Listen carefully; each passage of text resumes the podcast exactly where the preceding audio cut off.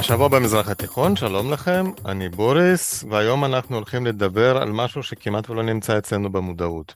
לפני איזה שבועיים שלושה אה, היינו עדים לקרב ימי, אפשר לקרוא לזה, בים השחור, בין אוקראינה לרוסיה, ואז גיל, נזכרתי שהגבול הארוך ביותר, אחד הגבולות הארוכים ביותר של מדינת ישראל הוא בכלל הגבול הימי, ואנחנו לא... מה קורה בגבול הימי? בתוך הים יש לנו משאבים אסטרטגיים ממדרגה ראשונה, ואנחנו איכשהו... לפחות בשיח הציבורי זה לא קורה, תכף נדע גם אם אולי אצל מקבלי ההחלטות זה כן. אז פניתי לפרופסור שאול חורב אה, מהמרכז לחקר מדיניות ואסטרטגיה ימית באוניברסיטת חיפה וביקשתי ממנו לעשות לנו סדר. שלום לך פרופסור חורב. שלום בוריס, ערב טוב לך ולמאזינים לפודקאסט. אז כמו שאמרתי, לפחות אני, לא יודע איך כלל הציבור. אה, ביום יום אני חושב לפעמים על הגבול עם ירדן, אה, הגבול הצפוני כמובן, מצרים. המרחב הימי איכשהו, חוץ מלמתי שאני הולך לים, ואני לא עושה את זה לעיתים קרובות, אז uh, לא, לא בראש מעייניי. אני יודע שזה לא בצדק, אז בוא תעשה לנו סדר, עד כמה זה חשוב? יש לנו את הים הגדול, הים התיכון, יש לנו בדרום את הים האדום, עד כמה זה חשוב וכמה הדבר הזה מוזנח? אז אה, ראשית, אה, לא תמיד היה שקט, אבל אחרי פעילות אינטנסיבית של חיל הים, אז באמת הצליחו למנוע את הפעולות של טרוריסטים, אנחנו זוכרים את היחידות בחוף נהריה, את סבוי, אנחנו זוכרים את האוטובוס בקאנטרי קלאב, שזה גם כן הייתה נחיתה מהים, ואני חושב שחיל הים, בזכותו עד שנות, אמצע שנות התשעים, הצליח אה, בכך שכמעט אה, רוב הניסיונות אה, סוכלו, ואפילו באותו, באותה תקופה ראש הממשלה רבין טבע את המושג הים הפתוח הוא הגבול הבטוח של ישראל. אבל uh, אנחנו בדרך כלל, רק ללכת להתרחץ בים, פחות מודעים למה שקורה בים. שזה סימן טוב. Uh, לא טוב לדעתי. לא טוב, אוקיי. אוקיי. כי uh, בסופו של דבר, חלק גדול מהנכסים שיש לנו בים, הדרך שאנחנו מנצלים אותם, היא מותנית בזה שאנחנו נדע מה קורה שם, כי אם לא כך אז אנחנו נתקלים רק באירועים, באפיזודות, זאת אומרת פתאום מציבים אסדת קידוח קרוב לחוף, אסדת הפקה סליחה, של לוויתן קרוב לחוף והיא מעוררת את חמת זעמן של תושבי זיו, או פתאום יש אה, זיהום מסיבי של חופי ישראל בזפת ונערכים חילופי האשמות בין השרה גמליאל לבין משרד הביטחון האם זה טרור ביולוגי או לא. או דברים נוספים שמתרחשים ולכן אה, אין לנו מודעות מפני שאנשים בדרך כלל איפה שהם לא חיים אז גם כן פחות אה, מעניין אותם מה שקורה שם גם אם זה נושא חשוב. עכשיו זה אתה מדבר הדברים שהזכרת עכשיו הם דברים שהם אה, סוג של פנים ישראלים אבל יש לנו גם את אה, מה שקורה בינינו לבין השכנים שזה הגבול הימי למשל שלא מזמן צורטט עם לבנון ועדיין ניסיונות אה, חדירה שמענו פעם אחרונה מרצועת עזה. זה משהו שלפחות אצל מקבלי ההחלטות נמצא בתוך השיח היומיומי, לפי מה שאתה מבין, או לא? ראשית, כל נושא הגבול הימי, הוא, או הגבולות הימיים שלנו, הוא נושא שטרם הגיע לכלל החלטה שלנו.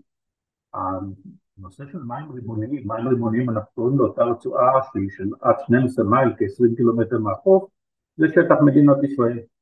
אבל לאור ההחלטה לתת למדינות את מה שנקרא מים כלכליים או Economic Exclusive Zone, שזה יכול להשתרע עד טווחים של 200 מייל, 380 קילומטר, אה, אנחנו קיבלנו אה, רצועת אה, מים גדולה מאוד, שהשטח שלה אפילו גדול מהשטח של מדינת ישראל לפני מלחמת ששת הימים, וטרם הגענו לכך שקבענו לא רק את הגבולות, כי לבנון זה היה מקרה אחד שקבענו, עם קפריסין זה הוסדר, עם מצרים ועזה לא, אבל לא קבענו חוק שהוא אמור להסדיר את כל מה שקורה.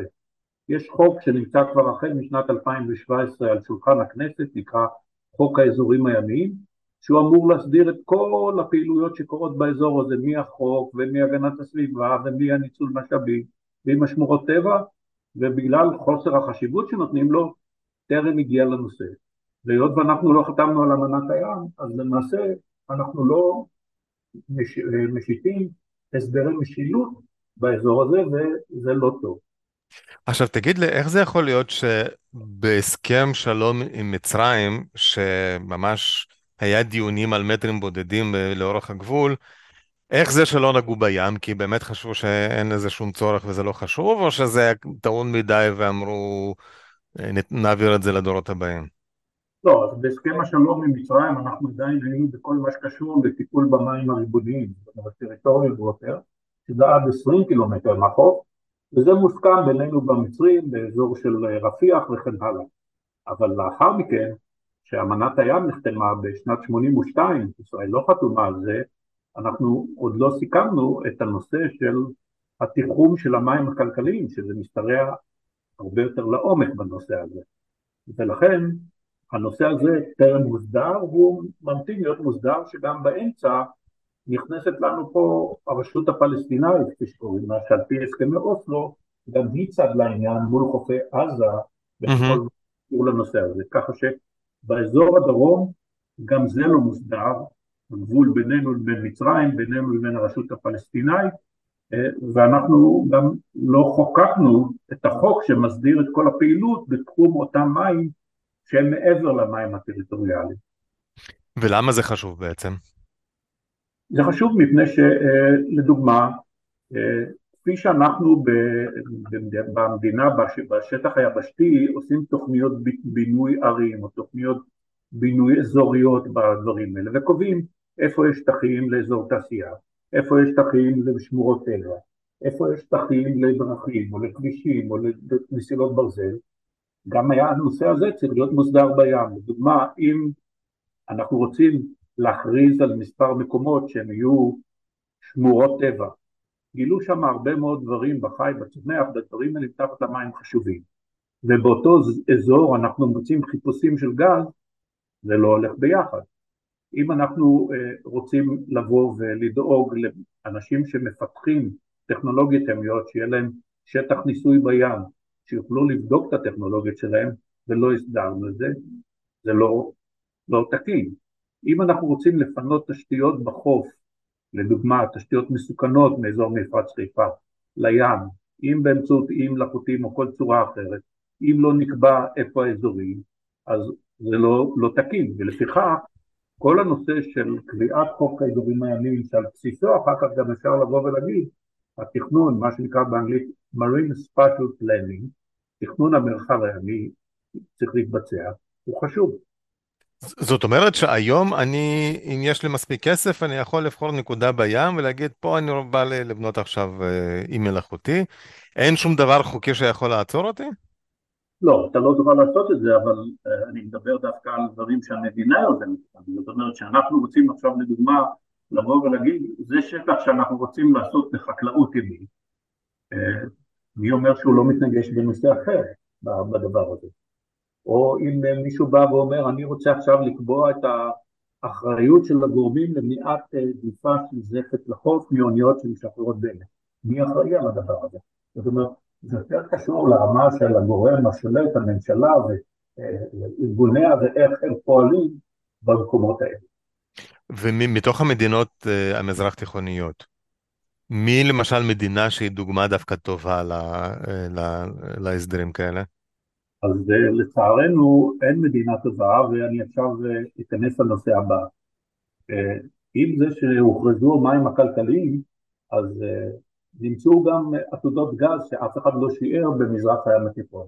בשטח שלנו, בשטח של קפריסין, בשטח של מצרים, אנחנו רואים עכשיו גם כן בשטח של לבנון, ופה כל אחד לוטש את העיניים לנושא הזה. עכשיו, ולפיכך, מה שלמשל הטורקים באים ואומרים, רגע, יש קפריסין לטורקי, ואנחנו חושבים שזכויותיה הם כאלה וכאלה, לא מוסכם בנושא הזה. ולכן מזרח הים התיכון הגבולות שנפתרו הם מועטים, אני מדבר על מזרח הים התיכון, ביחס לגבולות שנפתרו. המקרה של לבנון זה דרך אחת הדוגמאות דווקא שנפתר, הנושא של ישראל בקפריסין זה נפתר, אם כי אנחנו ציינו שלמשל יש מאגר משותף בגבול בינינו שנקרא אפרודיטה ישי, מאגר של גז, שבהסדרים מי לוקח, כמה לוקח ואיך לוקח, אנחנו לא הסתרנו בנושא הזה. אז המזרח ים התיכון בעיקר בגלל טורקיה ובעיקר בגלל בעיות בנושא הגז, הוא למחלוקות ולכל מיני ניסיונות לקבוע עובדות שלא מתיישבות עם הנושא הזה. אני אתן דוגמה, טורקיה יש לה אלפי קילומטרים של אורך חוף, אבל בגלל שיש איים יוונים ששוכנים קרוב אליה, המים הכלכליים שלה הם מעטים מאוד. כי בעצם כל אי, אה, אה, אי אפילו בגודל של אה, מטר, הוא יוצר איתו רצועה של 12 מייל ימיים לכל נכון, כיוון. נכון, אתם מכירים בוודאי את האי היווני קסטל אוריזון, ששוכן במרחק של מספר קילומטרים מהחוף הטורקי. אז באה טורקיה ואומרת, מי אמר שבגלל זה שיש פה אי כזה, אין לי מים כלכליים שאני יכול, ועל זה יש מריבות, כולל הגעה למצבי מתיחות שבו ספינות של חיל הים הטורקי כמעט הולכות לפתוח בפעולות כנגד יוונים או כנגד ספינות של נאט"ו או כל מיני חוכמות שהטורקים מנסות לעשות עם הלובים כדי לחלק ביניהם את הים. כך שנגעת בנקודה שהיא מאוד נכונה. דרך אגב, סליחה שאני קוטע אותך, זה תמיד אה, עניין אותי. כשבונים אי מלאכותי, הוא, הוא מרחיב את המים הטריטוריאליים או שלא? לא, אז זה... אה, אוקיי. נקודה נכונה, כי כל הסכסוך באזור ים סין הדרומי הוא נובע מכך שהסינים ניסו על שונית אלמוגית, שוניות אלמוגים שהן מעל פני הים, לתת להם סטטוס של אי ומהם למדוד את הטווח של ה-200 מים. ואז זה מביא את זה שזה נוגש משטחם של וייטנאם, קמבודיה הפיליפינים וכל הדברים האלה, לא, אלא רק משטח יבשתי, וזה אמנת הים, ה-United Nations Convention, Law of the Sea, מסביר בדיוק איך מודדים, מה עושים, איך מתחלקים, וכן הלאה, ועל זה יש גם מוסדות מיוחדים בהאג, שאם אתה רוצה לבוא ולערער או לקבל פסיקה שלהם, הם הפוסקים בנושא הזה. הבנתי, אוקיי. אז בואו מסין נחזור אלינו. אז אמרנו, אנחנו לא מסדירים, יש לנו את הטורקים שעושים בלאגן, המצרים, מצרים דרך אגב, לפחות פנימה אצלם, הם, הם הסדירו את המרחב הים שלהם? יש להם את... לא, אז גם הם, יש להם את ה... תראה, אנחנו כפלסטין, הרשות הפלסטינאית, חופפים שטח שהוא באזור רצועת עזה. ולכן גם אצלם זה לא מוסדר בגבול יחד איתנו ועם הרשות ועם קפריסין. הבנתי. אה, אתה חושב שהחוסר ההסכמה הזה בין, בין, כל, אה, בין כל הגופים שיש פה, זה מספיק עוצמתי שיכול להביא להתפוצצות צבאית, כמו למשל חוסר הסכמה על מקורות מים, מים לשתייה הכוונה, שהם מאוד מאוד חריפים. זה עד לא. כדי... לא. זה ללא ספק, זאת אומרת, אנחנו רואים את טורקיה, שכל פעם שקפריסין מתעלמת מסטטוס או מהדרישות של קפריסין טורקית, היא שולחת ספינות מלחמה, אפילו במקרה אחד בשנת 2019 האונייה של המכון לחקר ימים ואגמים של ישראל שרצה לעשות מחקר מסוים והשיג לשקלו מהקפריסאים, מחקר של חוקר באוניברסיטת באר שבע. באה ספינת מלחמה טורקית ועצרה את הספינה, את הבת גלים ואמרה להם נכון מפה הם אמרו אבל יש לנו רישיונות של הקפריסאים. הם אמרו הקפריסאים לא תופסים זה אנחנו תופסים פה בנושא לכן זה מוקד מתיחות שהוא אה, יוצר מתיחות לא רק בינם לבין הקפריסאים והטורקים, אלא גם ספינות של נאט"ו שמפטרלות פה באזור, במקרה זה ספינה צרפתית, הגיעה להתנגשות כמעט עם ספינות של הצי הטורקי. שהיא גם חלק בנאט"ו. נכון, נכון, שזה אחד הדברים המשונים פה, שטורקיה נגד צרפת, שהן חברות בנאט"ו, וצרפת שבאה בטענה מול חברות נאט"ו שהיא מבקשת שיגנו את הטורקים ולא קיבלה את זה, נעלבה. טוב, אבל זה לא, לא, לא לגמרי, פתאום אני נזכר במלחמות הארינג בין אה, איסלנד לבריטניה, שגם שם שתי מדינות הן חברות בנאטו. נכון, איסלנד היא אה, חברה נכון. בנאטו. נכון. אה, שם זה גם סיפורים מעניינים. בואו נלך שנייה לים האדום. זה, מה שיש לנו מהים האדום זה רצועת חוף מאוד מאוד צרה. צרה או קצרה? גם צרה וגם קצרה. נכון. אה, אבל היא, למדינת ישראל מבחינה כלכלית זה משאב אדיר, כי זה נותן לנו פה, אנחנו טיפה מתחרים בתעלת סואץ, ויש לנו שני, אה, יציאה לשני ימים, ממש אה, חשוב. מה קורה שם? פה נגעת בנקודה הנכונה. זאת אומרת, אנחנו מהקמת המדינה, למעשה על פי אמנת קושטא אנחנו היינו אמורים לקבל חופש שיט בתעלת סואץ. והמצרים עם עלייתו של גמל אבו לא הסכימו לזה וגם ניסיונות שלנו לשלוח ספינות מבחן כמו הבת גלים ב-53 הם עצרו אותה, זאת אומרת התכחשו לחופש השיט. אילת נחסמה באמצעות זה שהמצרים מצרי טיראן ורס נצרני הצילו תותחים וזו הייתה אחת הסיבות לפרוץ מבצע קדש ב-56. ואחרי 56 קיבלנו ערבות ממספר מדינות אירופאיות שאם יחסמו פעם נוספת את מצרי טיראן זה קאגוס בל. אבל ב-67 הם עשו את זה ולא עזרו לנו הדברים האלה ופרצה מלחמת ששת הימים שעוד פעם, אחת מהסיבות אליה היא חסימת מצרי טיראן. אוקיי, אבל זה היה, כמו שאומרים, לפני 50 שנה, לך תזכור. כן, אבל אני מה שאני רוצה לבוא ולהגיד זה, אה, למה זה חשוב לנו? אתה בא ואתה אומר, רגע, באילת פורקים רק אוניות עם מכוניות. לא, זה לא הסיבה. נקודת מרכז הכובד הכלכלי עוברת מזרח. רוב הסחר של העולם מתבצע עם המזרח. מדינת ישראל הגיעה למצב כזה ש-25% מהסחר, גם עיוות וגם ייצור, מתבצע עם המזרח הרחוק. ולכן okay. אוקיי. הסחר דרך הים האדום, לא משנה האם זה דרך תעלת סואץ, והרוב מתבצע דרך תעלת סואץ, או דרך מצרי טיראן, עובר שם. עכשיו, האזור הזה מאוד לא יציב.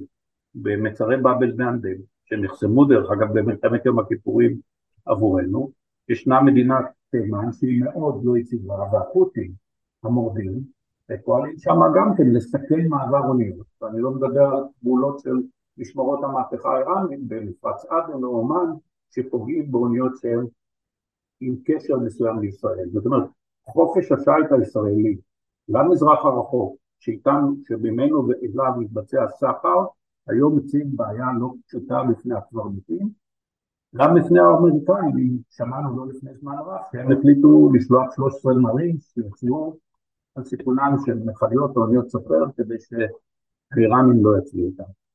דרך אגב, צה"ל, אה, לפי המידע הגלוי, עושה פעולות לאבטח את אה, חופש התנועה הימית בים האדום? נגיד מלווה אוניות אה, סחר? לא, לא, גם, גם כאן זה מורכב ומסובך, בין אילת לבאבל מנדל זה אלפיים קילומטר, והבעיה לא נגמרת שם. מה שצה"ל כן עשה, היות ומדינת ישראל עברה מהפיקוד האירופי של ארה"ב לפיקוד המרכז, ששם פועל הצי החמישי, חיל הים משתף פעולה עם הצי החמישי שפועל מתוך בחריין, כדי שהם יסייעו לנו בנושא הזה, עד כמה זה עוזר או לא, זה כבר שאלה שאתה... ומה, שאלה בסדר, אתה יודע, לה, יש לנו דרך להעריך עד כמה זה עוזר? אה, זה לא עוזר, כי עובדה שמפברואר 2019 ועד אה, פברואר אה, האחרון, שיש אוניות שהיה להם איזשהו קשר עם ישראל, בעלים או דברים אחרים, משמרות המהפכה האיראנים פגעו בהם באמצעות כלי טיס בלתי מאוישים, ובאחד המקרים שני ימאים נהרגו, זאת אומרת, הם פועלים שם מבינים שזה בטן רכה שלנו, וכרגע עם חוסר יכולת שלנו להספיח את השייט. טוב, אז אתה הזכרת אה, כלים בלתי מאוישים, אז בואו נחזור לתחילת השיחה. מה שראינו ב- בים השחור זה כלי שיט בלתי מאוישים. זה, אני חייב להגיד, פעם ראשונה שאני שמעתי על דבר כזה, כלי, כלי שיט בלתי מאויש אה, תקפי. אני מניח שמי שצריך לשמוע שמע על זה עוד קודם. עושה רושם שזה משהו יחסית קל לעשות, ואם זה יחסית קל לעשות, אז השכנים שלנו, גם בעזה וגם בלבנון, כנראה שכבר מצטיידים בזה. עד כמה זה איום גדול על ביטחון, ביטחון מדינת ישראל? תראה, קודם כל אנחנו צריכים לשים לב, המלחמה בים השחור היא לא התחילה עם כלי שיט בלתי מאוישים. נכון. ועד שהמוסקבה הוטבעה, ופגעו בכל מיני כלים, אבל אתה מציין בצדק שבזמן האחרון אנחנו רואים שהמלחמה, שהיא בעיקרון מלחמה ליטורלית בנושא הזה, היא עוברת הרבה להפעלה של כלי שיט וכלי טיס בלתי מאוישים. בכלל, כל הנושא של שימוש בכלי שיט וכלי טיס בלתי מאוישים, נושא שהוא עובר לסוחר. הנה, נתתי את הדוגמה של האיראנים שמשתמשים בכלי טיס, אבל בים השחור משתמשים בזה גם האוקראינים וגם הרוסים, בעיקר האוקראינים, כדי לאפשר תקיפות של נמלים או כל מיני מקומות רוסיים. גם חמאס ברצועת עזה, מדי פעם אנחנו שומעים על תקיפות של חיל אוויר על אותו זרוע ימית של החמאס שנמצא ברצועת עזה, שיש להם כלים תת-ממיליים, גם אותה גדר מכשול שהוקמה בגבול גורמי שם עם רצועת עזה, היא כדי לנסות גם צוננים, אבל גם כלי שיט בלתי מאוישים שיכולים לצאת משם, כן, זה איום, זה יכול להיות איום גם כן על תשתיות של גז, שאתה, אם אתה עושה אותם, אם אתה פוגע בהם באמצעות הזאת, זה פגיעה שהיא לא טובה, בדיוק כמו שכלי טיס בלתי מאוישים הם אה, אחד מהסיכונים של כל אותם אה, פלטפורמות הפקה שנמצאות, אם זה בתמר או בלוויתן או במקומות אחרים במשרד. לפחות מה שאתה רואה, מדינת ישראל הרשמית או ה... לא יודע, ממסדית, לפחות בחלק הזה פועלת כדי להגן על הצ... עלינו, או שגם זה מוזנח? לא, אני חושב שמדינת ישראל אה, פועלת בנושא הזה. אה, אני קצת בביקורת על ה... אה, עלינו בתור מדינה שהיא מדינת start-up nation, וחיל הים היה יוזם בנושא של גבריאל וספינות הטילים, אנחנו לא מובילים היום בעולם בנושא של כלי שיט בלתי מאוישים, זאת אומרת לאחרונה התפרסם שהאמריקאים הביאו למפרץ אילת את היחידה שלהם שכוללת כלי שיט בלתי מאוישים ועשו תרגיל משותף עם חיל הים. ככה שבנושא הזה דווקא אני, יש לי ביקורת על חיל הים הישראלי שאני חושב שלא נכנס מספיק לתחום טכנולוגי שהוא היום כפי שאתה ציינת תחום מאוד חשוב של שימוש ב... פלטפורמות בלתי מאוישות בים, כי הטכנולוגיה נמצאת בה. אם זה אד-ממי, זה תת-ממי. אני מניח שלהעביר חלק, לפחות חלק מהטכנולוגיה מכלי השיט, כלי שיט מעופפים, אה, סליחה, כלי טיס בלתי מאוישים לים, חלק אני מניח שזה יהיה די דומה, חלק יהיה שונה, אבל כן, start-up nation, לפעמים אנחנו מפגרים, ב... זאת אומרת, נגררים לאחור, ואני מקווה שנשיג את, ה... את, ה... את הפער הזה. יש עוד משהו שהיה חשוב לגעת בו ו... ולא נגענו ב... ב... בהקשר הימי? כן, בהקשר הימי אני אה, מטיף כבר הרבה מאוד שנים שאנחנו, יש, אתה אמרת, יש לנו רצועת חוף ארוכה. נכון, 195 קילומטר, 196, נגיד 200. אתה שואל את עצמך כמה לאזרח הפשוט שיוצא לרדת לים יש? פחות או... משליש. פחות 15 קילומטר בסך הכל מתוך זה. או בואו נגיד את הדבר בצורה אחרת. יש בחור בשם אליק אדלר שרצה שיש שביל לים, זאת אומרת שכמו שיש שביל חוצי ישראל, תצא מראש הנקרה, תוכל לצעוד עד שתגיע לגבול עם רצועת עזה. זה בלתי אפשרי, כי התשתיות חוסמות. היום יש לנו מראשון עד הרצליה כמעט הכל אה, די רציף. זה לא, זה גם מראש הנקרא, אם תגיע יש את רפאל ואחר כך נמל ואחר כך עתלית וכל הדברים. אבל חלק גדול מהתשתיות אין שום סיבה שלא נפנה אותם לים על מה שנקרא בשם איים מלאכותיים צפים על גבי פלטפורמות ענקיות. אתן דוגמה. הרוסים, שאנחנו לפעמים קצת אה, לועגים להם, אבל הם מאוד יצירתיים, הלכו לפתח את האזור הארקטי, כי שם יש הרבה משאבים. והיו צריכים תחנת כוח. בנו בפטרוגרד אה, תחנת כוח גרעינית על דוברה, גררו אותה, הביאו אותה לאזור הזה והיא נותנת חשמל. עכשיו אין שום סיבה שהתחנות כוח יפנו את מקומם ויהיו על פלטפורמות ענק באי מלאכותי. אני אתן דוגמה נוספת, כריש, אסדת ההפקה, היא על אי מלאכותי. ראית שגררו אותה בתעלת סואץ, הביאו אותה למקום, היא לא עומדת על רגליים, היא מלאכותית. ולכן הטכנולוגיה מתקדמת מאוד מאוד מהר. מתקני ההתפלה שלנו נמצאים לאורך החוף מאוד רגישים לשמנים ודלקים, אם מישהו משחרר לנו את הדברים האלה מדרום כזרמים זרמים צפוניים מרצועת עזה, הלך עלינו עם המנבל. אין שום סיבה לא למקם אותם על פלטפורמה גדולה עם מלאכותית בים, גם זה פחות יזיק לסביבה. אם אנחנו מחברים שלישייה מנצחת שהיא מתקני הפקה של גז, תחנות כוח, מתקני התפלה, על פלטפורמה אחת או שתיים, השגנו הישג שהוא יפה מאוד בדבר הזה, וכן הלאה. זאת אומרת, כל הנושא של פינוי תשתיות מסוכנות מהיבשה לא ילך לנגב, לא ילך למקומות אחרים, ישראל היא מדינה קלה, ולכן המרחב הימי יכול לשמש לנו גם מקום כדי שנוכל לעשות את זה, יוריד את הסיכון, יעלה את היכולת של הניצול של זה, וזה דברים שקיימים בו. אני אגיד לך, אני עליתי לארץ ב-1990, אני זוכר בערך בחודש הראשון הגעתי לאשדוד, מראים לי את הים ואומרים, יש תוכניות לשים אי מלאכותי פה לא רחוק. עברו מאז 33 שנים, עוד ייקח בטח עוד 33 שנים עד שנראה אי מלאכותי זה, אבל בסדר, בוא נחיה ונראה. כי לך בטח אמרו את זה מתוך הנחה שנבנה האי מלאכותי על החול של העיר. אבל לצערנו למדינת ישראל אין חול, כי הנילוס כבר כמעט לא מספק, והעומקים קרוב לחוף הם מאוד גדולים.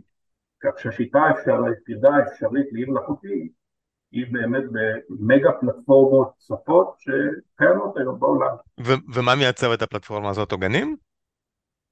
לא, היום יש טרסטרים שאומרים, תראה, אסדות הפקה למשל, שצריכות כן. לשמור מקום שלהם בצורה מדויקת, עושים את זה על ידי uh, מדחיפים קטנים שנמצאים, או במקרה של אסדת כריש יש מספר עוגנים שיורדים לעומקים של מאות, אולי אפילו יותר מטרים שמחזיקים שם, אבל אז במקרה שיש סכנה אתה יכול לבוא ולהגיד גם כן, אני לוקח את זה ומזיז את זה למקום. זה קיים בעולם בהרבה מאוד מקומות.